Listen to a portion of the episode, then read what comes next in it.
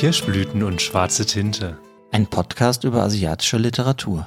Hallo und herzlich willkommen zur ersten Folge 2022. Hallo Jason. Hallo, ein frohes neues Jahr an, an, an alle liebe Zuhörer und Zuhörerinnen. Hallo. so, wir sind angekommen im Jahr 2022. Alle jetzt wieder bedenken, beim Datum schreiben darauf zu achten, nicht 2-1 zu schreiben. Das ist mir dieses Jahr schon mehrmals passiert. Ich schreibe einfach nicht mehr. ja, ja, das stimmt. Aber wenn du, irgend, wenn du auf der Arbeit irgendwelche Listen ausfüllen musst, dann schreibst du ab, ja, Abgabezeitpunkt ist Februar 21. Na, das passt nicht so ganz. Gehört zum Leben dazu. Ja, bisschen in der Zeit in die Vergangenheit reisen, ne? Ja, weiß ich nicht. Ich kenne das noch aus der Schule ganz viel. Da habe ich eh mal das Datum falsch geschrieben, glaube ich. Habe ich halt so ein halbes Jahr später das falsch geschrieben. Hast du die amerikanische Schreibweise genutzt? Hast du mir erst den Monat gesch... Warte. Ja, doch, ja, so rum. Ja, ich bin verwirrt. Hallo. ja. ja, sehr schön. Ja, wir haben uns ja auch, ähm, ja, wie man ja so schön ins neue Jahr startet, auch neue Neujahresvorsätze gemacht, dass wir zum Beispiel, das hatten wir auch in der letzten Folge schon besprochen, in unserer Jahresrückblicksfolge, dass wir in Asien mal ein bisschen weiter reisen wollen und nicht nur in Ostasien bleiben, wo wir hauptsächlich in Japan jetzt waren und ab und zu mal ans Festland gegangen sind nach Südkorea. Weiter sind wir noch gar nicht in Asien unterwegs. Jetzt nur Japan und Korea gehabt. Ja, ich hatte darauf geachtet. Ich hatte auch letztens nochmal unsere Folgen geguckt. Ich glaube, wir haben, also wir haben keine Handvoll komplett in Korea gemacht. Wir haben halt wirklich hauptsächlich Japan gemacht. Das heißt, unser Name ist bis jetzt noch nicht ganz passend und dann müssen wir unserem Namen jetzt noch so ein bisschen, ja, Leben einverleiben. Das stimmt, das ist vollkommen richtig. Ich sehe gerade unsere Folgen, ja. Ja, aber deswegen haben wir ja jetzt, starten wir ja mal mit einem ganz anderen Land. Da ist es ja eigentlich auch direkt kompliziert, ne? Ja, total. Ich hatte auch überlegt, aus welchem Land kommt denn jetzt unsere Autorin? Also das Buch sozusagen. Also in welchem, in welches Land kann man das irgendwie einordnen? Das finde ich halt irgendwie zum Beispiel super schwierig. Es ist so wie als würdest du Fusion Food essen. Es ist irgendwie so ein Mix aus mehreren verschiedenen Kulturen. Ja, weil denn die Autorin, die Clarissa Gönnerwan. Gönnerwan, vielleicht. Die ja. Google Translator uns das eben vorgelesen hat. ja, genau. Kann es trotzdem nicht richtig aussprechen. Ja, die ist ja in Indonesien geboren und dann nach Singapur gezogen. Genau, mit 16 Jahren für das Studium, wo sie jetzt heute auch noch lebt. Also, genau, verwurzelt in Indonesien, lebt aber halt in der Kultur von Singapur. Und alle ihre Romane spielen in Japan. Genau, das ist der Punkt. Das hatte ich mich auch direkt gefragt. Okay, sie ist aus Indonesien, sie lebt in Singapur, aber ihre Romane spielen alle in Japan. Da habe ich mich gefragt, warum? Also irgendwann im Buch dachte ich mir, okay, jetzt muss ich jetzt erstmal mal googeln und mir ein bisschen Background mal zu dieser Autorin. Deshalb kriegt die jetzt auch mal ein bisschen Background. Und zwar ähm, ist die genau mit 16 Jahren nach Singapur gegangen fürs Studium und neben dem Englischen studierte sie halt auch schon in der Highschool Japanisch. Aber das halt eher so aus persönlichem Interesse. Und ja, also eigentlich alles rund um Japan fasziniert sie und findet sie toll. Also sie konsumiert ungefähr Manga, Anime, J-Music, japanische Literatur. Also wirklich gefühlt könnte sie wahrscheinlich auch in diesem Podcast super auftreten und über Japan reden. Das ist ja eigentlich so ähnlich wie bei uns. Ja, genau, genau. Und ich fand das Schöne, dass sie zum Beispiel in so einem Interview, ich hatte ein Interview gelesen bei der, von der Japan Times, ähm, dass sie auch Autoren genannt hat, die sie gerne liest. Das sind dann zum Beispiel Haruki Murakami, Fuminori Nakamura, Sayaka Murata. Also auch die drei haben wir auch schon in unserem Podcast genannt. Yoko Ogawa, ba Banana Yoshimoto, also auch wirklich so die die ganze Palette. Also es wurden noch mehr Namen genannt, aber ich langweilige euch jetzt mal nicht mit allen Namen.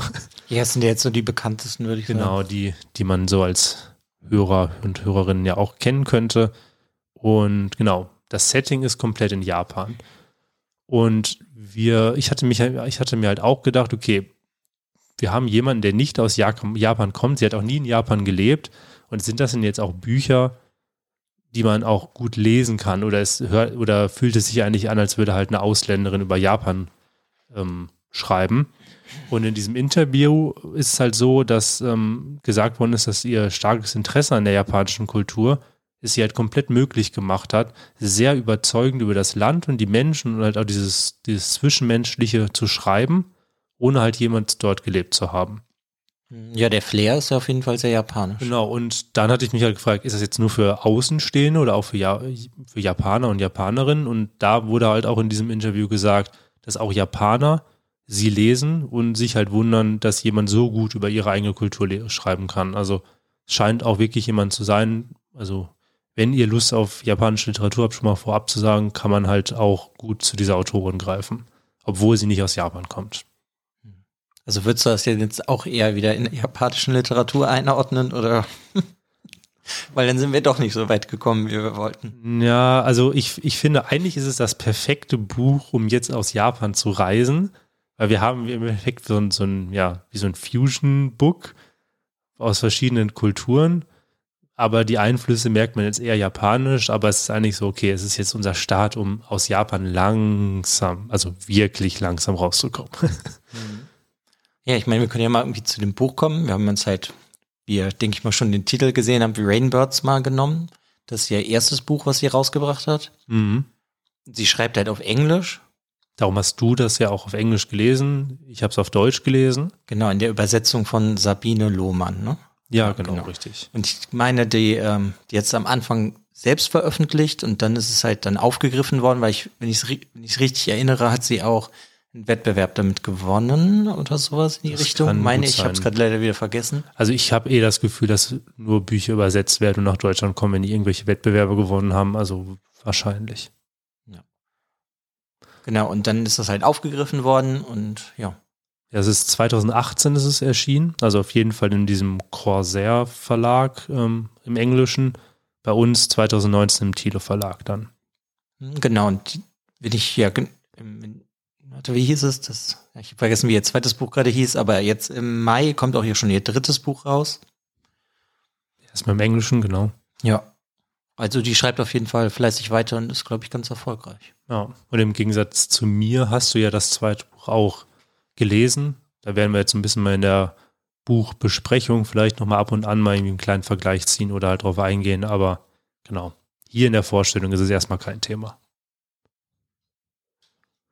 Ja, worum geht's denn? Es geht um den jungen Ren Ishida, der in die fiktive Stadt Moment, Akakawa. Akakawa reist, in der seine Schwester gelebt hat und ja, kürzlich dort ermordet wurde. Deswegen reist er dahin. So fängt das Buch ja erstmal an. Genau, Kaiko Ishida ist die Schwester und die beiden hatten, hatten eigentlich eine sehr gute Beziehung gehabt, haben also übers Telefon, hatten die einen sehr regen Kontakt und auch einen sehr regelmäßigen Kontakt gehabt. Aber gesehen haben die beiden sich halt seit sieben Jahren nicht. Und das heißt, ähm, in seiner Jugend, weil der Renn ist 24 Jahre alt, ist sie dann halt, also ja, in seiner Jugend ist sie ausgezogen, um halt dem, Haushalt und den Eltern so ein bisschen zu entfliehen, weil das scheint auch nicht so ganz einfach gewesen zu sein bei denen zu Hause. Nee, es schien nicht ganz so schön zu sein, sondern sie waren eher so füreinander da. Genau.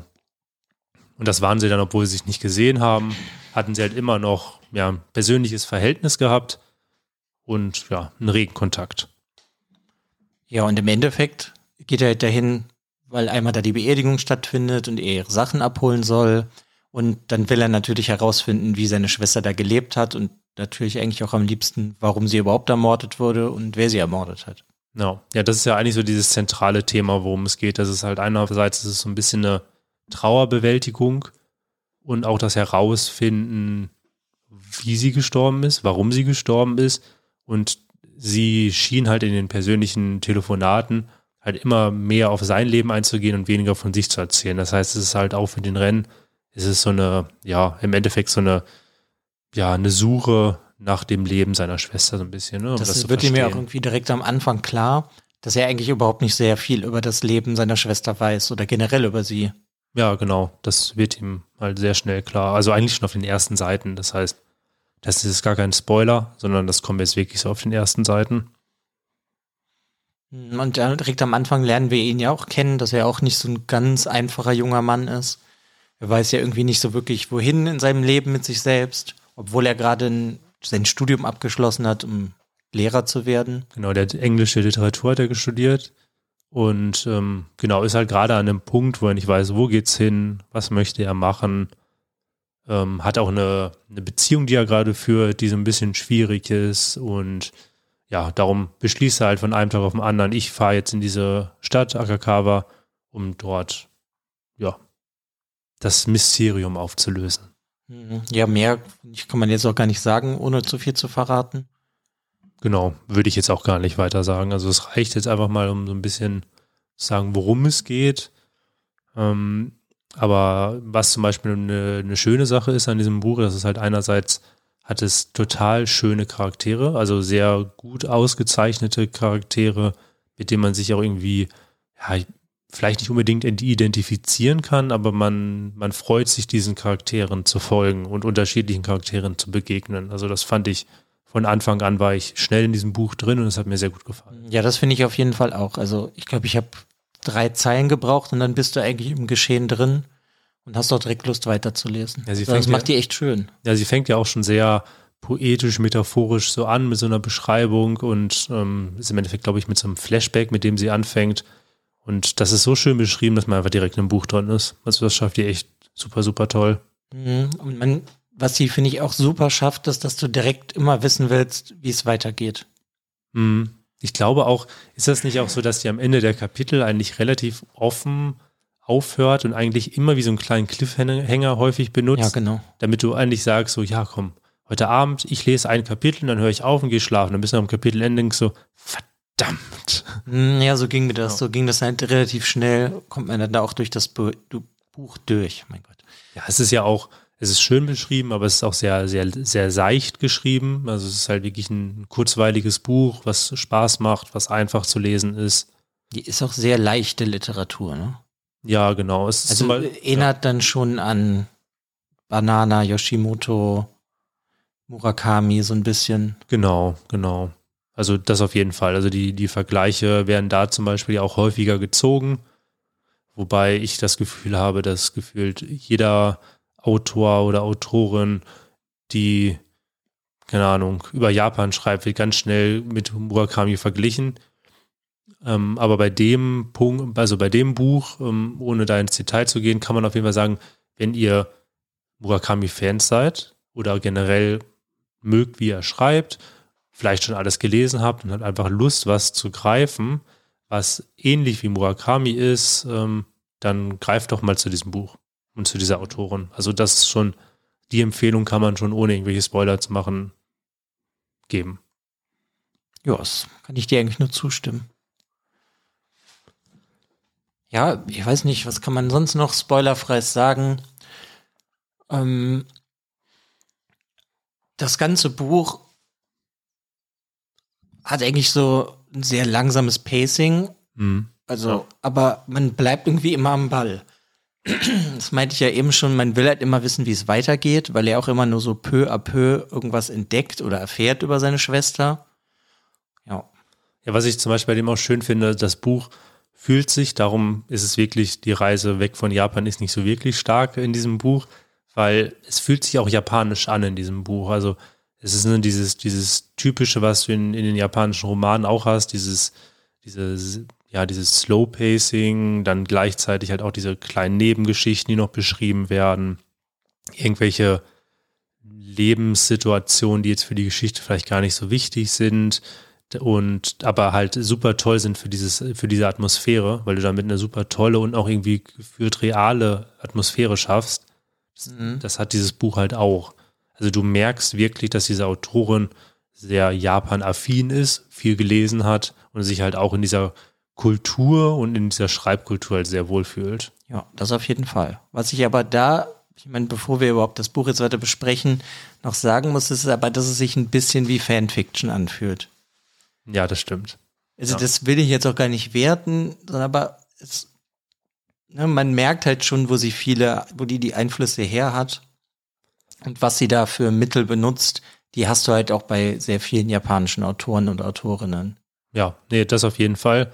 Ähm, ja, ich behalte das Thema mal im Kopf, weil gleich in der Buchbesprechung. Ja, also es ist ja nur, ich finde das halt irgendwie ja, ja. wichtig zu wissen eigentlich. Nee, das auf jeden Fall. Also muss jetzt auch gar, also auch komplett wertneutral gesagt. Es kann, es kann toll sein, es kann störend sein. Also ich würde halt sagen, macht euch selber mal ein Bild davon. Lest es. Also das ja, wo das für, ich, ich meine, das hat ja auch was damit zu tun, dass ich relativ viel schon japanische Literatur gelesen habe und dadurch fällt das einem mehr auf. Wenn du jetzt nur ein, zwei Murakami-Bücher gelesen hast, so, dann fällt dir das, glaube ich, nicht auf. Nee, wahrscheinlich nicht. Nee, das könnten, ja gut, ja, stimmt, stimmt. Würde ich dir zustimmen. Also würde ich auch sagen, dass das auch eher so ein Ding ist, dass man vielleicht, wenn man ein paar Vergleiche mal gezogen hat, dass man dann vielleicht stärker darauf achtet. Ja. Ja, sonst nicht, würde ich sagen. Nö, nö wahrscheinlich. Ja, aber also, ja, weiß ich nicht. Sonst sollen wir in die Buchbesprechung rüber hüpfen. Ja, aber ganz gut. Ich würde auf jeden Fall kurz sagen, wir können es auf jeden Fall beide empfehlen. Ach so, sorry, also, das genau. habe ich total vergessen. Ja, ja, empfehlen kann ich es auf jeden Fall auch. Genau, also aus den eben genannten Gründen kann man es auf jeden Fall empfehlen. Greift es euch, lest es mal und ähm, ja, ja, kann man super viel Spaß einfach mit haben. Ja, also das kann ich schon von wegnehmen. Spaß hatte ich auf jeden Fall. Ja, supi. Dann gehen wir noch mal in die Buchbesprechung. Genau. Bis gleich. Hey. Hey. Lange nicht gesehen. Na, wie geht's dir?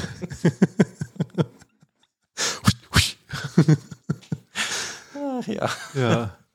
Es ist besonders witzig, weil wir nicht Pause gemacht haben, sondern es waren gerade zwei Sekunden, die wir uns angestarrt haben und dann. Ja, ich habe mir nur äh, aufgeschrieben, wo wir in die Buchbesprechung gehen, damit ich das später als Kapitel machen kann. Ja. Wo fangen wir an? Ja, ich meine, wir können ja bei dem Fanfiction-Ding bleiben. Okay, Finde ich immer. jetzt ich finde das halt, ähm, ich weiß halt nicht, ob das jetzt positiv oder negativ ist, aber es fühlt sich halt wirklich ein bisschen wie Fanfiction, als hätte man das schon mal gelesen. So fühlt sich das für mich an. Ja, also das muss ich direkt vorwegnehmen. Ähm, das ging mir genauso und ich fand es ein bisschen störend, was jetzt halt komplett meine eigene Empfindung ist und wahrscheinlich an mir liegt, weil ich auch jeden Satz, der dann oder irgendwas, was in diese Richtung wieder ging, was man vielleicht schon mal gelesen hat, da jetzt einfach mal ein Stichwort Haruki Murakami, dann habe ich direkt die Vergleiche gezogen. Liegt natürlich auch so ein bisschen an mir. Aber bei mir war es zum Beispiel so, es kam einfach so viel vor, was sich nach Murakami angefühlt hatte, dass ich irgendwann unser Murakami-Bingo gegriffen habe und mal drauf geguckt habe und dachte, okay, jetzt versuche ich, jetzt spiele ich das einfach mal, vielleicht wird da was raus. Ich habe zwar kein Bingo geschafft, aber es gab zwei oder drei Zahlen, wo nur ein Kästchen gefehlt hatte. Also es ist wirklich teilweise, nicht nur teilweise, also du merkst schon, dass die Autorin gerne Murakami liest. Ja, also auch, man merkt, dass die sehr von dem beeinflusst ist. Ja. Aber das würde ich jetzt auch gar nicht werten, ne? weil da haben wir ja vorhin auch schon mal drüber geredet. Es gab ja mal eine Zeit, da haben wir auch Autoren gesucht, die so ähnlich schreiben wie Murakami. Ich habe leider den Autor vergessen, aber das Buch auf, das ist ein deutsches Buch, es hieß Lazy Boy. Oh ja, nee, ich ne, weiß auch nicht mehr, wie das auch, heißt. Genau, das ist ja auch so jemand, der der Murakami gelesen hat und daraufhin ein Buch hatte, geschrieben genau. hat. Mhm. Also das finde ich jetzt noch nicht mal jetzt so ein schlimmer Aspekt. Und das macht das Buch für mich auch nicht besser oder schlechter, dass die von dem beeinflusst ist. Das, was es bei mir ausgelöst hat, ist, und das muss ich sagen, ist in ihren ersten beiden Büchern, ob das jetzt Rainbirds ist oder das zweite Buch, das heißt The Perfect World of Miwako Sumida, mhm. da ist das auch so. Also ich finde, der fehlt noch so ein bisschen die eigene Stimme. Aber es ist auch da, weil ich habe es ja nicht gelesen, aber es ist auch da, dass sie, dass sich so ein bisschen stärker Murakami-lastig anfühlt oder fühlt sich da eher vielleicht nach anderen Autorinnen an? Nee, Murakami. Murakami, Finde ich okay. auch. Habe ich damals schon gedacht. Mhm. Weil du hast auch, das ist auch wieder fast dieselbe Prämisse. Diesmal hast du halt einen Jungen, ähm, der auch Sachen herausfinden will über ein Mädchen, das er verliebt war, die sich umgebracht hat. Mhm, okay. Und da kann ich halt direkt sagen, ich finde das war bei beiden Büchern aber super funktioniert, wie sie das einsetzt. Also das, das zweite konnte ich auch überhaupt nicht aus der Hand legen. Genau, das ist jetzt ja auch, ob das jetzt uns gestört hat oder nicht, es funktioniert. Und das ist ja erstmal das Wichtigste. Es fühlt sich nicht an, als ist, er, ist das aufgesetzt oder sie möchte etwas erzwingen, sondern sie schreibt wirklich sehr überzeugend. Und es ist, ja, es fühlt sich, ja, also in der Analyse fühlt es sich an wie Fanfiction vielleicht auch so ein bisschen beim Lesen, aber es ist sehr überzeugend und es funktioniert. Also es ist nicht so, dass sie sagte, ich möchte, keine Ahnung, eine Traumwirklichkeitsüberlappung haben, was bei Murakami häufig ist. Ich baue das jetzt mal irgendwie ein, aber es funktioniert nicht. Nee, aber was ich halt sehr oft hatte, dass mich das irgendwie, ähm, das ist wie so ein Déjà-vu hatte, als hätte ich das irgendwie eigentlich schon mal gelesen, nur dass die Charaktere anders hießen. Ja, nee, ganz, ganz, ganz klar. Ich hatte auch mal gerade überlegt, ähm, zum Beispiel, hatte ich das bei so Kleinigkeiten überlegst, kann natürlich auch sein, wenn du es, wenn du viel Murakami liest, dann hast du vielleicht auch manchmal so, dass man sagt, okay, ich fange jetzt vielleicht mal an, Jazz zu hören oder so. Aber da fand ich auch so, es kam dieses Jazz-Thema kam vor, weil die Kaiko, also ähm, Rens Schwester, hat halt Jazzkassetten gehabt und halt sehr viel Jazz gehört hat. Irgendwo wird dann zum Beispiel auch Baseball nochmal genannt, was eigentlich überhaupt nicht wichtig war, aber es ist wieder so ein Aspekt, der halt auch in den Murakamis Büchern drin vorkommt. Ja, aber Baseball ist eine sehr beliebte Sportart Ja. in Japan. Ja, das stimmt. Aber es ist halt wirklich, also ich fand halt nach, nach einer Zeit, wenn du das verglichen hast und es kommen immer mehr Sachen, die halt in diesem Murakami-Bingo, das, was sie ja gemacht hatten, was so typisch Murakami ja ist, ähm, fand ich schon sehr auffällig dann. Mhm. Aber ja, ich weiß aber auch nicht, ich finde das irgendwie gar nicht so schlimm.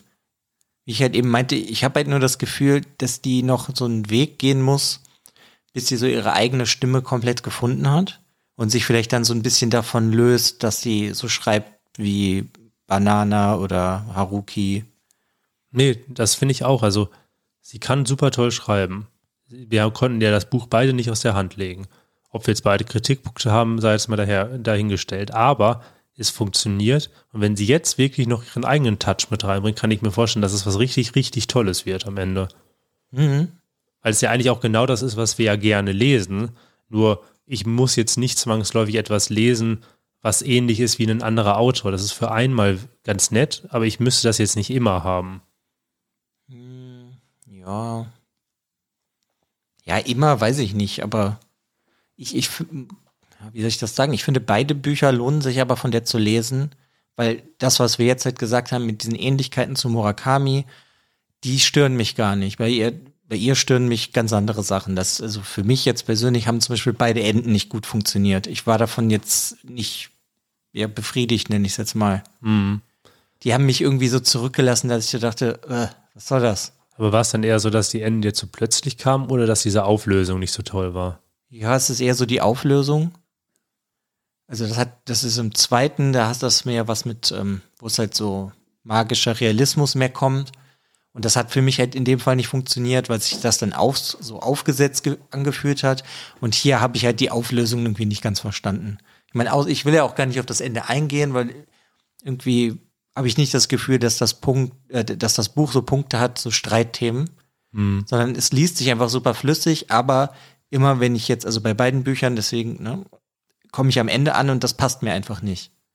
Ja, das Bei. Murakami als Beispiel habe ich das dann oft, dass ich, ja, ist dann auch immer ja so ein bisschen offen, aber dann fühle ich mich wie so ein bisschen verträumt oder so. Mhm.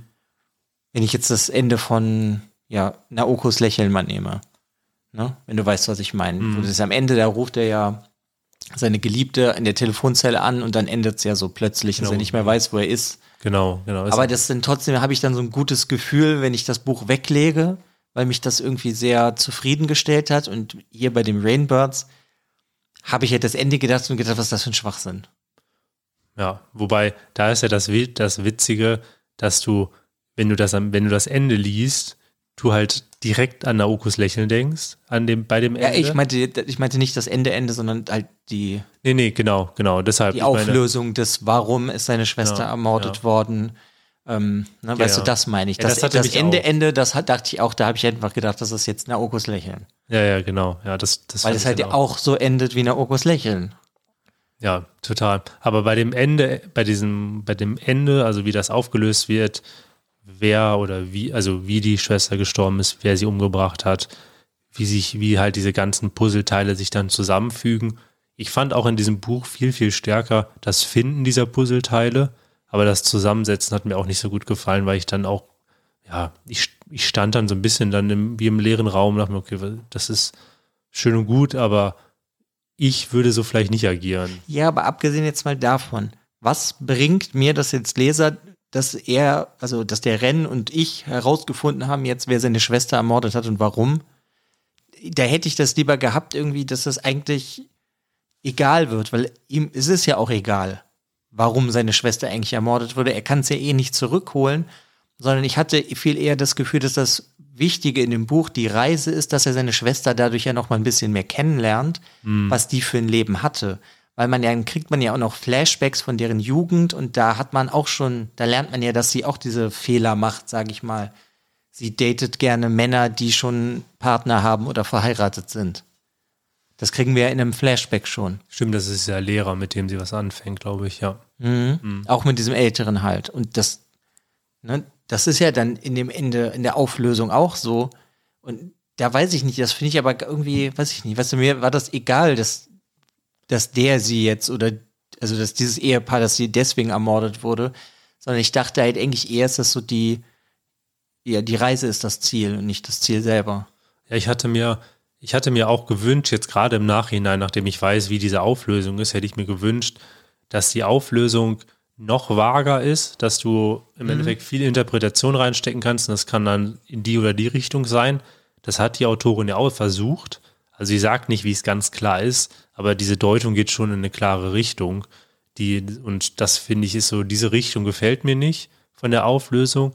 Und ich fände es schöner, wenn er sozusagen so ein bisschen was rausgefunden hätte, aber das Ende ist einfach relativ offen. Das hätte besser funktioniert. Das ist ja auch bei ganz vielen anderen Büchern, zum Beispiel ja auch bei Murakami so. Also wenn sie schon Murakami-Elemente benutzt, dann muss sie sich jetzt halt leider damit auch, ja, muss sie damit klarkommen, dass wir jetzt auch einen Murakami-Vergleich anstellen. Aber ja, aber da haben wir es ja, da werden viele Sachen halt einfach nicht aufgelöst. Genau. Und das hinterlässt so ein schön angenehmes Gefühl von Verwirrtheit. Weil ich finde, häufig ist es so, wenn du Unerklärliches versuchst zu erklären, funktioniert das ganz häufig nicht. Darum lass es einfach. Und das kann zum Beispiel Murakami natürlich toll. Das mögen wir beide an ihm. Es gibt auch viele andere Autorinnen, die das können.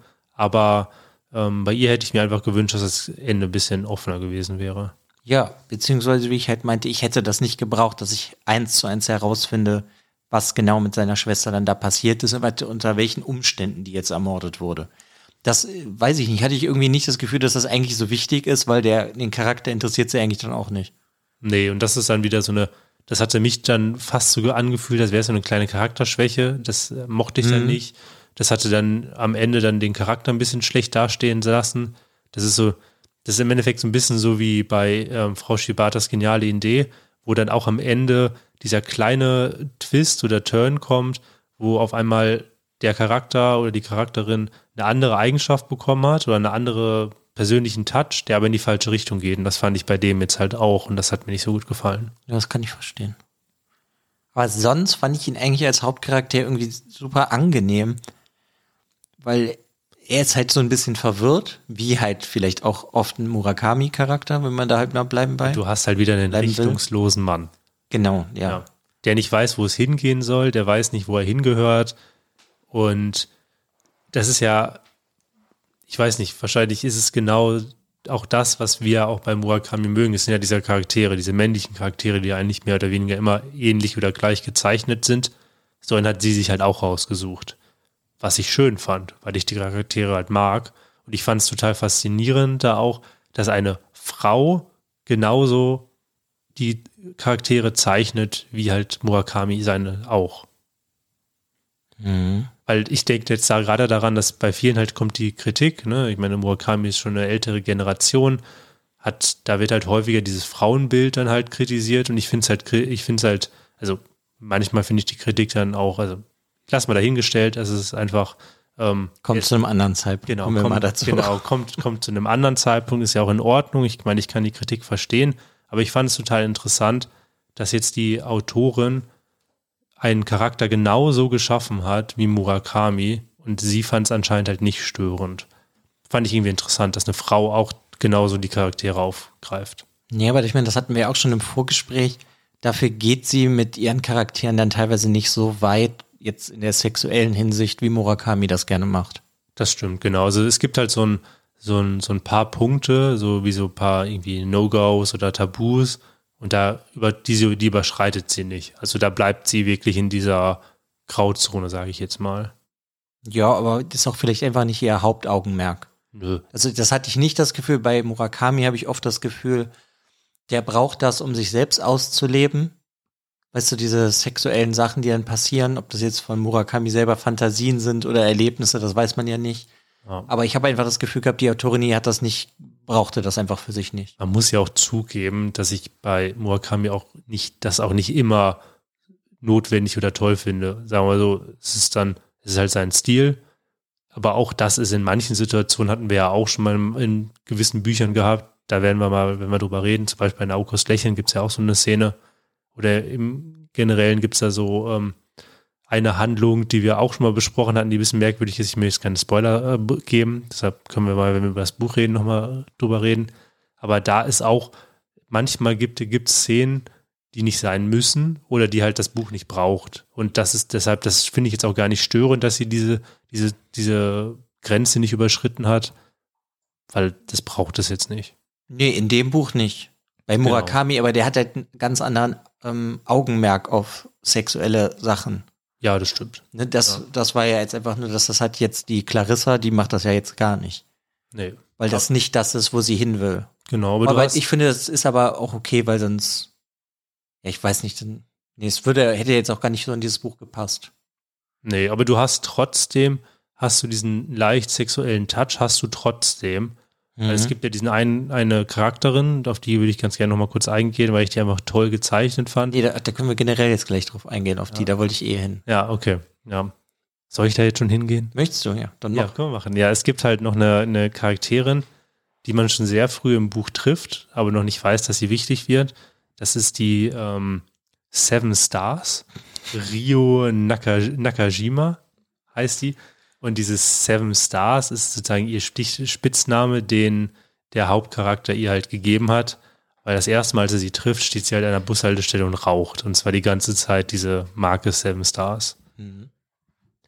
Und genau, es ist halt ein 17-jähriges Mädchen, die an der, an, an so einer Paukschule. Also er fängt ja dann auch an der Schule an, wo seine Schwester gearbeitet hatte. Der, der holt auch da vielleicht anders aus. Im Generellen macht er ja alle Sachen, die seine Schwester in der Stadt gemacht hat. Ja, das genau. Also er wird eigentlich, also er, er lebt das Leben seiner Schwester ja. weiter, nur ohne die sexuellen Aspekte. Ja, und das fand ich zum Beispiel super, super toll, weil du einfach dieses, auch, ja. du hast diese, er wird eigentlich durch Zufälle genau auf ihren Werdegang oder ihren Weg getrieben. Also sie, er, er sucht irgendwie ihre Schule auf und auf einmal kriegt er ein Jobangebot, weil ja seine Schwester, die auch. Die fehlt ja jetzt an der die Schule. Fehlt ja jetzt ja. nochmal so, ja, ey, willst du nicht auch anfangen? Dann freundet er sich auch mit dem Herrn Honda an, mit, wo halt auch sein, wo halt auch seine Schwester mit befreundet war.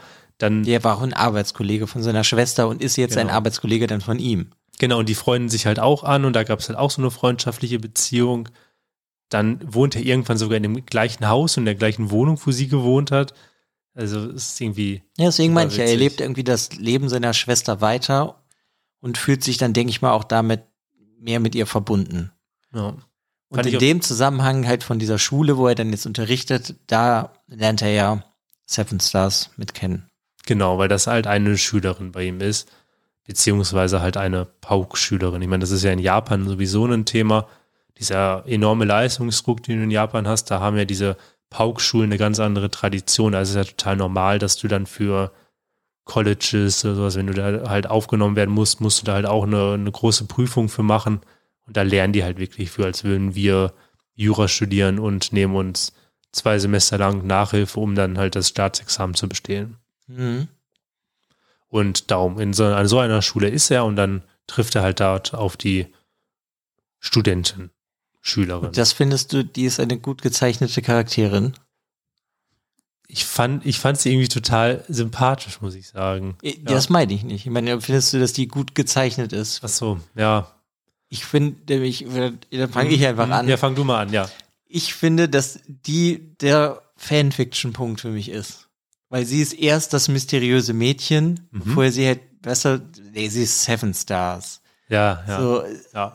Die erinnert mich halt total an, ähm, oh, wie heißt es denn? Midori? Ja, ich erinnere mich eher an das Mädchen aus Mr. Aufziehvogel. Ah, ja. Die Nachbarin, ja, die ja, äh, ja, die dann immer im Garten sitzt und raucht und Cola trinkt. Ja, genau, die an die erinnert, die hat die mich total erinnert. Und da hatte ich bei der oft das Gefühl, dass die wie so Fanfiction wirkt ich meine, später entwickelt sie sich ja dann auch noch was weiter und dann lernt man sie auch näher kennen, wenn er mal dann bei der Familie von ihr war und bla bla bla und sie verliebt sich ja dann auch in den und so. Aber irgendwie hat sie sich, für mich hat sie sich nicht echt angefühlt. Ja, fand ich, fand ich witzig, weil da hatte ich, da hatte ich zum Beispiel diesen Punkt der Fanfiction, habe ich bei der irgendwie gar nicht so gespürt. Also ich hatte schon das Gefühl gehabt, ja, sie fühlt sich an wie diese Hauptcharakterin von Mr. Aufziehvogel, und auch gleichzeitig ist diese mysteriöse Frau. Aber ich mochte diesen Charakter so sehr, dass ich es wahrscheinlich in dem Moment gut ausgeblendet hatte. Ja, ich mochte die auch, aber die hat sich halt für mich einfach Ja. angefühlt, als wäre die so aufgesetzt. Ihn konnte ich irgendwo in vielen Stellen nachvollziehen und in manchen auch nicht. Aber sie fand ich war halt wie so ein bisschen unecht für mich einfach. Mhm. Auch dann, wie ihr Spa äh, Sparta, mhm, wie ihr Vater später agiert, das hat sich auch für mich dann nicht mehr so ganz so echt angefühlt. Okay, wenn also, wenn ich jetzt nochmal drüber nachdenke, kann ich dir auf jeden Fall zustimmen, weil, genau, ich nehme es wieder zurück. Ich finde nicht, dass sie gut gezeichnet ist, weil das stimmt nicht, weil sie hat ja schon, eigentlich ist sie nicht wirklich gut gezeichnet, sie ist sympathisch. Also sie ist ein sympathischer Charakter, der aber halt nicht, eigentlich nicht ausgiebig genug. Ja, aber eigentlich ist. nimmt der die Clarissa, äh, trifft da die Punkte, die man halt gerne mag.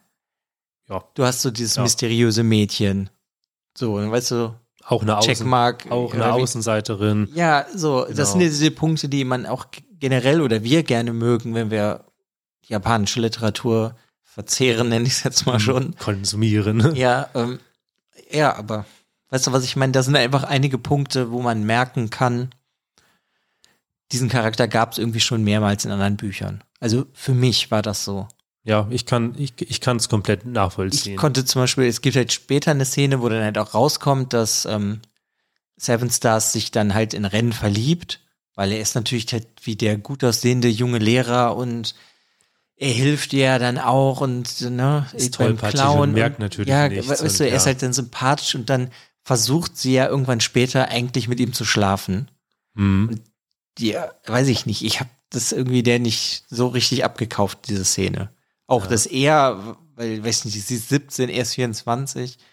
Wobei, Ja, da hatten wir doch vorhin darüber geredet, Murakami hätte, hätte das so geschrieben, dass die beiden dann miteinander schlafen. Ja, aber Und sie, hat das halt nicht gemacht. Aber sie hatte zum Beispiel auch eine ganz, sie hat zum Beispiel auch das Tabu alleine gar nicht aufkommen lassen, weil das war ihr Geburtstag und sie ist an dem Tag 18 geworden. Das heißt, so gesehen ist sie ja volljährig gewesen. Das heißt, es wäre dieses gesetzliche Tabu, hätte sie Ich, nicht. ich weiß aber jetzt gar nicht, ist, gibt's das in Japan? Oh, das ist eine Frage. Das, weil wir gehen Ja. jetzt vom deutschen Recht aus. Das kann mich da auch vertun.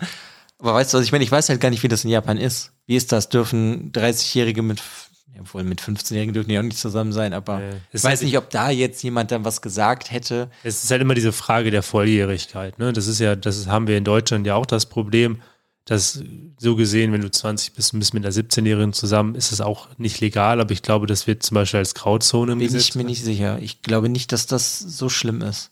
Bisschen, okay. Ich denke, wenn du 20 bist und sie ist 15, ist das was anderes.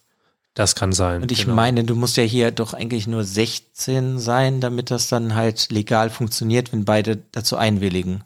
Ja, aber auch da ist, glaube ich, auch da dieser Altersabstand darf auch wieder nicht zu groß sein. Aber auf jeden Fall, genau. Also ich weiß es nicht ganz genau, wie in Japan jetzt die Volljährigkeit ist, aber ich könnte mir vorstellen, ohne dass ich jetzt nachgeguckt hatte, dass die Volljährigkeit dort auch mit 18 erreicht ist, weil Ja, ja, das auf jeden Genau, Fall. weil Aber das- ich ich ja. meinte, dass ich das halt nicht weiß mit, ist das sozial nicht gerne gesehen, wenn ein 20-Jähriger mit einer 17-Jährigen zusammen ist oder, weißt du, hm, oder ist das da okay für die? Das meinte Ja. ich. ich glaube, das Tabu, was du auch eher hattest mit der Seven Stars und dem Rennen, ist eher gewesen Lehrer-Schüler-Verhältnis. Ich glaube, das ist eher dieses Verpöntere gewesen, auch weil er ist ja gar nicht so viel älter. Er ist ja nur sechs Jahre älter gewesen. Oder in dem Buch ja immer noch. Aber ähm, das heißt, ich glaube, dass es da ja dieses Schüler-Lehrer-Verhältnis ist, mit dem er ja auch selber so ein bisschen struggelt. Und genau, also er schläft ja auch nicht mit ihr und weist sie zurück. Und ähm, ja, das ist genau diese Szene, die wir vorhin besprochen hatten. Ich will mir nicht wundern, wenn Murakami das einfach gemacht hätte. Und dann wäre der Ja, Kumpel das von ihm fühlt sich so danach an, ja. als hätten die dann Beischlaf gehalten. Genau, bei Um das mal schön auszudrücken. Coitus. Ja. Ja, ich weiß nicht. Also, ich habe noch ein anderes Problem mit der Seven Stars, Mhm. dass ihre Familie dann was mit dem Mord an seiner Schwester zu tun hat. Ja, das ist, Das war für mich, sorry, wenn ich, ne, das ist für mich so, okay, du hast diese Charakterin, nimmst du die mal, steht so, du hast die hier. Warum muss die denn in derselben Familie muss die Verbindung sein, dass die dann auch noch was damit zu tun haben? Warum hätte die nicht ein alleinstehender, mysteriöser Charakter, Charakterin sein können in diesem Buch? Das war für mich so, wo ich dann halt dachte, als das dann am Ende alles so zusammenkommt. da habe ich mir gedacht, warum? Warum ist es so, so, du hast diesen kompletten Story-Arc mit ihr und dann kommt dann auch noch, ja, ich meine, da können wir ja auch kurz drauf eingehen, kommt ja dann raus, dass seine Schwester mit Seven Stars Vater eine Affäre hatte und sie schwanger geworden ist, die Frau das herausgefunden hat und sehr wahrscheinlich die Frau dann Keiko, also Rens Schwester, umgebracht hat und hat sich dann aus dem Staub gemacht. Ja. Ich, weißt du, ich fand, das war so irgendwie zu viel alles auf dieser einen Familie. Ja, ich finde, das ist genau dieser Punkt, wo du diese Charaktere zusammengebracht hast. Das ist im Endeffekt, du hast dieses, diese unterschiedlichen Handlungsstränge, die auf einmal zusammengeführt werden. Und das ist der Punkt, der mir dann auch zu viel war. Das ist genau dieser Punkt, den ich meinte. Sie versucht dann auf einmal was zu erklären, was du nicht unbedingt erklären müsstest. Auf jeden Fall nicht so, weil dann hat es angefangen, dass, nicht mehr, dass es nicht mehr funktioniert und da hat sich halt total aufgesetzt gefühlt hat und konstruiert. Weil ich fand auch, diese Charakterin, auch wenn sie komplett Fanfiction-Charakter ist, ist sie trotz, also die Seven Stars, hat sie so, wie das war, super funktioniert. Ja, super. Ich musste, Klar, genau, ich, ich muss, auch. genau. Das Ding meine ich ja, wenn die ein Charakter gewesen wäre. Ich meine, sie hätte mir auch noch helfen können, irgendwie, dass sie ihm den entscheidenden Tipp gibt für irgendwas. Aber dass dann auch noch ihre Familie was damit zu tun hat, das fand ich einfach so, hä? Ja, das. Das habe ich halt ja. überhaupt nicht verstanden, weil, das weiß ich nicht, es war mir zu viel. Dann hätte ich es irgendwie interessanter gefunden, weil er wohnt ja auch kurzzeitig, wo seine Schwester auch gewohnt hat, bei der Familie. Katu. Mhm. Dann hätte ich es eher interessanter gefunden, wenn da irgendwas Komisches passiert wäre und deswegen wäre sie umgebracht worden. Mhm. Ja, also Ja, das hat- das haben sich dann für mich diese Zufälle, die es ja in dem Buch halt immer, sind ja relativ viele Zufälle. Er kriegt denselben Job, er zieht in dasselbe Apartment wie seine Schwester. Er lernt dann äh, Seven Stars kennen, die dann halt auch noch die Tochter ist von der Person, die seine Schwester umgebracht hat. Weißt, das sind mir dann zu viele Zufälle gewesen, die nicht funktioniert haben. Mhm. Mhm. Ja, ich finde auch, dass du gerade diese Zufälle, die dann alle zusammengeführt werden, dass es sich konstruierter angefühlt hatte, das nimmt halt auch so ein bisschen dieses, dieses Mysterium, was sie super aufgebaut hatte und der auch wirklich zwei Drittel des Buches lange aufrecht gehalten hatte. Das hat sie irgendwie dadurch irgendwie komplett zerstört. Das hat mir auch nicht gefallen. Also dieses, diese Auflösung fand ich dann irgendwie sehr schwach und auch wie das dann endet, dass der Renn ja dann also es wird nicht klar gesagt, dass es die Mutter von der Seven Stars war, aber es wird so stark angedeutet, dass es eigentlich schon gefühlt klar gesagt wird. Also sie hätte es nur noch eins zu eins aufschreiben müssen, dann wäre es noch klarer gewesen. Und der Charakter, der Renn, hat das herausgefunden und hat aber nichts gemacht. Und das fand ich dann auch so, ist es, ist es wirklich so eine logische, nachvollziehbare Handlung von ihm dann gewesen, die, dass ihm das gefühlt egal gewesen ist? Er hat dann jemanden gefunden oder hat die Mörderin gefunden, seiner Schwester wahrscheinlich, und tut einfach gar nichts? Ja, aber er kann ja nichts tun, weil die ist ja verschwunden.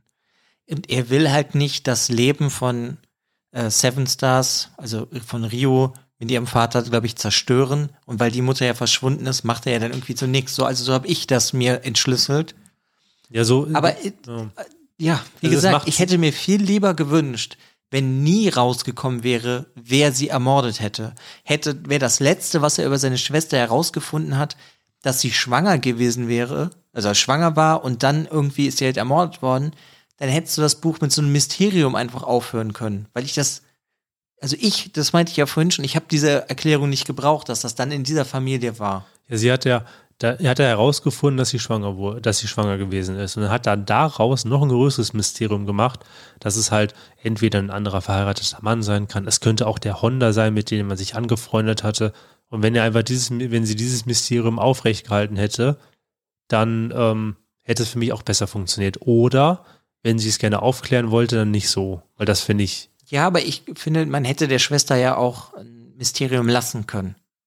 Weil sie ist eh tot und wenn er eh nichts macht, dann hätte er es auch nicht richtig herausfinden müssen.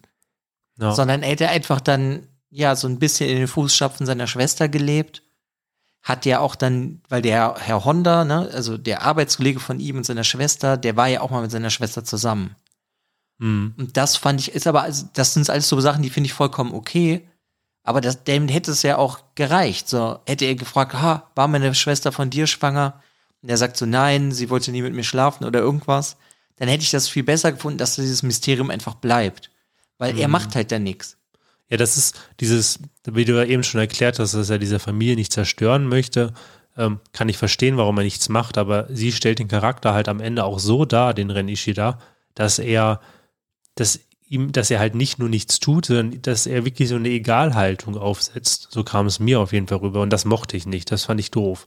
Auch wenn er am Ende trotzdem melancholisch wird, denn wenn er dann da nochmal irgendwie den, irgendeinen Ort besucht, wo er dann um sie trauert und sowas, aber trotzdem ist das, ja, weiß ich nicht, ich fand, ich fand diesen, diesen Twist, ich fand die Erklärung nicht toll und dann fand ich halt auch erstmal die Handlung von, also wie halt der Hauptcharakter zu dem stand, mhm. nicht so toll. Und da kann ich halt auch nur noch mal sagen, das ging mir bis jetzt in beiden Büchern von ihr so. Ja. Ich finde, so zwei Drittel des, bei beiden Büchern, finde ich, sind super gut. Die saugen einen richtig rein. Man kann das gar nicht aus der Hand legen. Aber dann gegen Ende ist das passt mir nicht. Also hatte ich auch vorhin schon mal im Privat zu dir gesagt. Es erinnert mich daran, wie die Leute halt immer sagen, Stephen King kann keine Enden schreiben. Mhm. Daran erinnert mich das. Ja, das ist halt, also da habe ich mich halt auch gefragt, ist das jetzt zum Beispiel was, wo sie ihren eigenen Stil mitfinden möchte, wo sie sagt, sie möchte das jetzt aber erklären?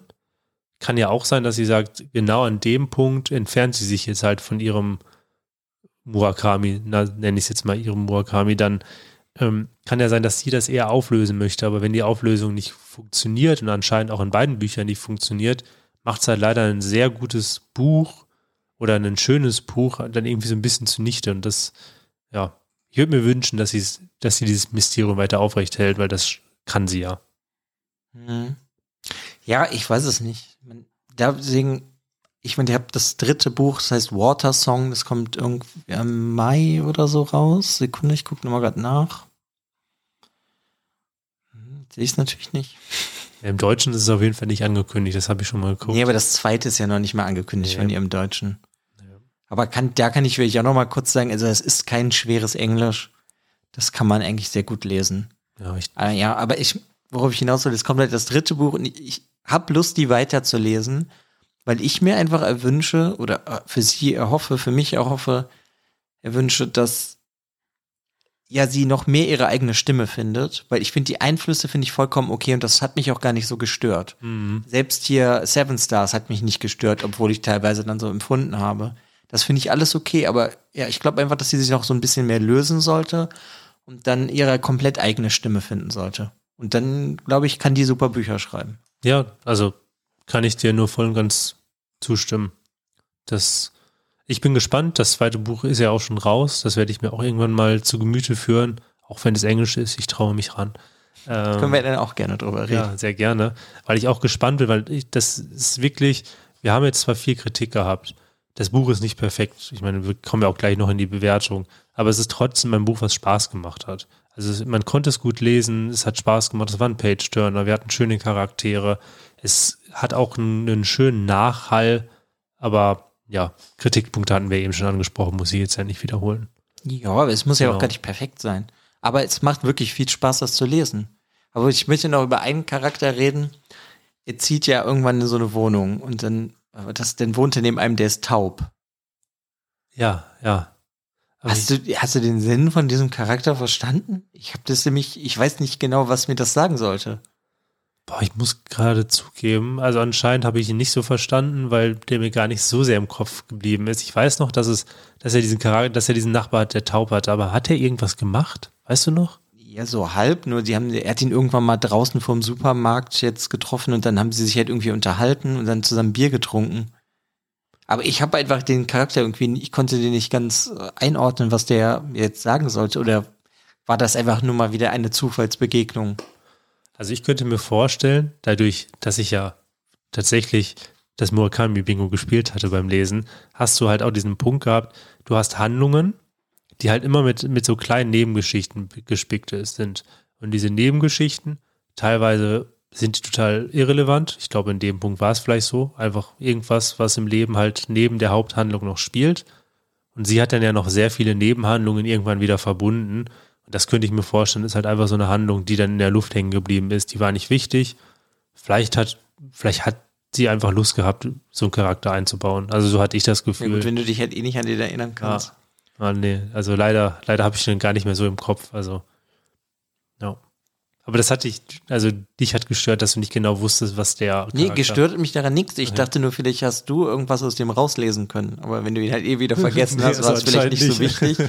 Ich war mir einfach nur nicht sicher, ob das irgendeine Bedeutung haben soll oder Hm. nicht. Na, ich bin mir jetzt auch nicht mehr sicher, ob er dann irgendwelche, dass er durch die, die Begegnung mit diesem Nachbarn irgendwas für sich selber herausgefunden hat oder so, als wäre es so nochmal ein nächster Schritt, um sich selber zu finden, weil es ist ja auch ein Buch, einerseits ist es eine, eine Suche nach der Geschichte seiner Schwester, aber auch eine Suche nach sich selbst. Das ist Mhm. ja auch, Und eine Suche nach Nebencharaktergeschichten. ja, Ich, weil, ich weiß, da möchte ich vielleicht noch kurz mit dir drüber reden. Da, wo er und seine Schwester halt dann ja beide gewohnt haben, bei dieser Familie Katou, das, was war der Bürgermeister, das habe ich jetzt wieder vergessen. er war auf jeden Fall eine berühmte Er war, Persönlichkeit. ja, aber er war Politiker, meine ich auch. Er war Politiker, genau. Es wurde immer nur gesagt von diesem, diesem berühmten Politiker, das wurde so immer gesagt. Genau, und die Bedingung war, dass seine Schwester oder er da wohnen, dass sie seiner Frau einmal am Tag was zu essen geben und einmal am Tag eigentlich was vorlesen. Das hat mich auch an irgendwas erinnert, ich weiß aber nicht genau an was, aber das fand ich einen super schönen Nebenplot, der, der mir unglaublich viel Spaß gemacht hat. Mm, den fand ich auch schön. Den fand ich sogar fast zu kurz. Ja, aber der geht ja dann noch und dann lernt er ja dann auch noch die Schwester von der Frau von dem Herr Katou kennen und dann erfährt, äh, erfährt er ja über die Lebensgeschichte und dass sie ja ihr Kind verloren hat. Das Kind hat sich umgebracht? Das weiß ich nicht. Ich Nee, die, die Mutter hatte so im Endeffekt so wie so eine Heilpraktikerin. Das Kind war krank und sie hat es nicht ins Krankenhaus geschickt oder zum Arzt. Und dann ist das Kind an einem Endeffekt einer harmlosen Krankheit gestorben, weil sie, sie, sie halt, weil das Kind nicht die richtige medizinische Behandlung ja, bekommen dann war hat. das das. Aber das fand ich irgendwie war irgendwie so sehr schöne Momente, wenn er auch irgendwie sowas vorliest und dann bekommt er ja auch mit, dass es dir nicht gut geht und er dann halt auch irgendwann ja zu ihr sagt, so, das ist nicht deine Schuld, dass das passiert ist, so. Ja. Und das fand ich irgendwie war einfach ganz schön. Also das war so Neben Sideplot, den ich super gut, der, der einfach super gut funktioniert für mich. Mhm, da hatte ich mir zum Beispiel Auch gedacht, wenn er komplett unnötig war. Ja, genau, da hatte ich nämlich, ich hatte die ganze Zeit im Buch drauf gewartet, weil sie ja dann doch relativ viel dann verbunden hat, was passiert ist. Da dachte ich mir, okay, was passiert ist noch mit dieser Familie? Und die kam einfach nicht mehr vor. Und das fand ich irgendwie toll, weil die war in sich stimmig. Du musstest da ja, jetzt. kommt doch noch mal vor, weil der Herr Katou gibt ihm ja diesen Ultraschall oder so von seiner, von seiner Schwester. Ja, stimmt. Ja, okay, doch, dann die Bedeutung hat es dann noch. Nur gehabt, dass ähm, halt der Plot mit der kranken Frau, der hört einfach auf, weil die kranke Frau dann zu ihrer Familie gegeben wird. ja. ja, genau. Aber der hat für mich gut funktioniert. Ja, nee, das fand ich auch schön. Also auch da wieder, das Buch hat viele schöne Momente. Ja. Mhm. Ja, sonst hast du noch irgendwas? Nö. Okay. Wie würdest du das denn bewerten? Also, Du hast sechs Sterne, die du vergeben kannst. ja, sechs Sterne. Es sind keine sechs, es sind keine fünf. Oder du hast sechs Rainbirds, die du vergeben kannst. Uh, Kuckuck, Kuckuck. Nee, also ich gebe dem vier Kuckucks, also vier Rainbirds, vier Sterne. Ähm, ja, weil ich fand, es war nicht perfekt. Es hat dann aber doch, es, also diese ersten zwei Drittel waren so schön und ich konnte mich wirklich komplett in dieses Buch fallen lassen. Es war auch da wieder ein Moment, ich war zu dem Zeitpunkt so sehr auf Büchersuche. Ich hatte ein langes Buch gerade beendet und wusste nicht, was ich greifen sollte und wollte einfach so seichte Literatur haben. Und dann habe ich das gegriffen ich habe genau das bekommen, was ich wollte. Passte also sehr gut in diesem Moment. Kritikpunkt hatten wir eben schon gesagt, darum ist es nicht perfekt, aber es ist an sich trotzdem ein schönes Buch. Deshalb sind es bei mir diese vier Sterne. Und bei dir? Ich kann dem leider nur drei Sterne geben, was aber halt auch wieder damit zu tun hängt, dass ich das andere, also das zweite Buch von ihr schon gelesen habe und da fand, hat mich die Story mehr interessiert. Hm, gut, kann natürlich sein. Du hast ja diesen Vergleich. Deswegen sind es ne? halt bei mir drei, aber ja, und mir hat das Ende einfach relativ viel kaputt gemacht, was ich vorher unglaublich schön fand. Deswegen sind es halt drei, aber es ist gar nicht jetzt für mich negativ, sondern es hat mir super, trotzdem super viel Spaß gemacht und ich werde die auch einfach weiterlesen. Selbst wenn es vielleicht noch zehn Jahre dauert, bis die mal das Buch hat, wo ich sage, wow, super toll. Ja, aber wenn wir das irgendwann bekommen, wäre es natürlich toll. Ich finde es ja auch immer schwierig, bei so einer Bewertung muss man ja auch immer versuchen, alle Bücher irgendwie, in irgendeiner Form muss man sie ja auf eine gleiche Skala bringen. Das heißt, wenn wir jetzt ein Buch haben, was wir super, super toll fanden und geben dem sechs Sterne, haben dann ein anderes Buch, was fast so gut, weil sind es fünf Sterne. Und dann ist es halt schwierig, dann können sich halt drei oder vier Sterne im Gegensatz zu diesem Sterne-Ranking halt sehr schlecht anfühlen, was bei dem Buch jetzt aber ja gar nicht so ist. Nö, aber das war auch bei dem anderen Buch hier, das äh, Geschenk eines Regentages. Man, ich haben wir auch nur drei Sterne gegeben. Das fand ich aber auch kein schlechtes Buch. Ich hatte einfach nur mehr zu kritisieren als in manchen anderen Büchern. Ja, ja. Nee, aber das ist, also bei dem Buch, wie bei allen Büchern, die wir besprechen, das Aller, Allerwichtigste ist, bildet euch eure eigene Meinung, teilt sie uns vielleicht mit, würden wir uns super freuen. Ähm, aber genau, lasst euch jetzt, kann ja sein, dass ihr die Folge jetzt doch noch bis zum Ende gehört habt, ohne dass ihr das Buch gelesen habt. Ja, natürlich. Ja, natürlich, ne? Also wir haben ja so einen super Cliffhanger da aufgebaut. Übrigens, ihr seid schon in der Buchbesprechung. Es tut mir leid, das habt ihr das Ende gehört. Oh. Ähm, äh, ja, nee, deshalb ähm, bildet euch eure eigene Meinung. Ich hoffe, wenn ihr es schon gelesen habt, habt ihr es ja schon getan. Ja, aber dann wäre es ja mal interessant, habt das denn andere oder euch Hörer, Hörerinnen, hat es euch gestört, dass es vielleicht sehr Murakami-lastig war oder sehr beeinflusst war? Oder habt ihr das gar nicht so empfunden? Also das fände ich irgendwie mal interessant, weil es hat ja jetzt vielleicht auch nicht jeder alles von Murakami im Regal stehen, so wie wir beide.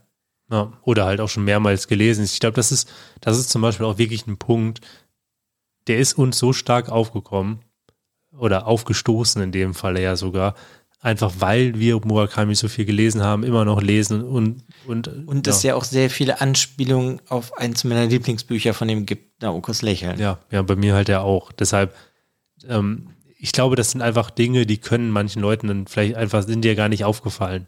Ah, ja, aber das meine ich genau. ja. Deswegen ich, würde ich das halt eigentlich mal gerne wissen, wie das andere Leute empfinden. Weil ich glaube, wenn du gar nicht so viel kennst von Murakami, dann steht dem ja, also steht das nicht weiter hinten.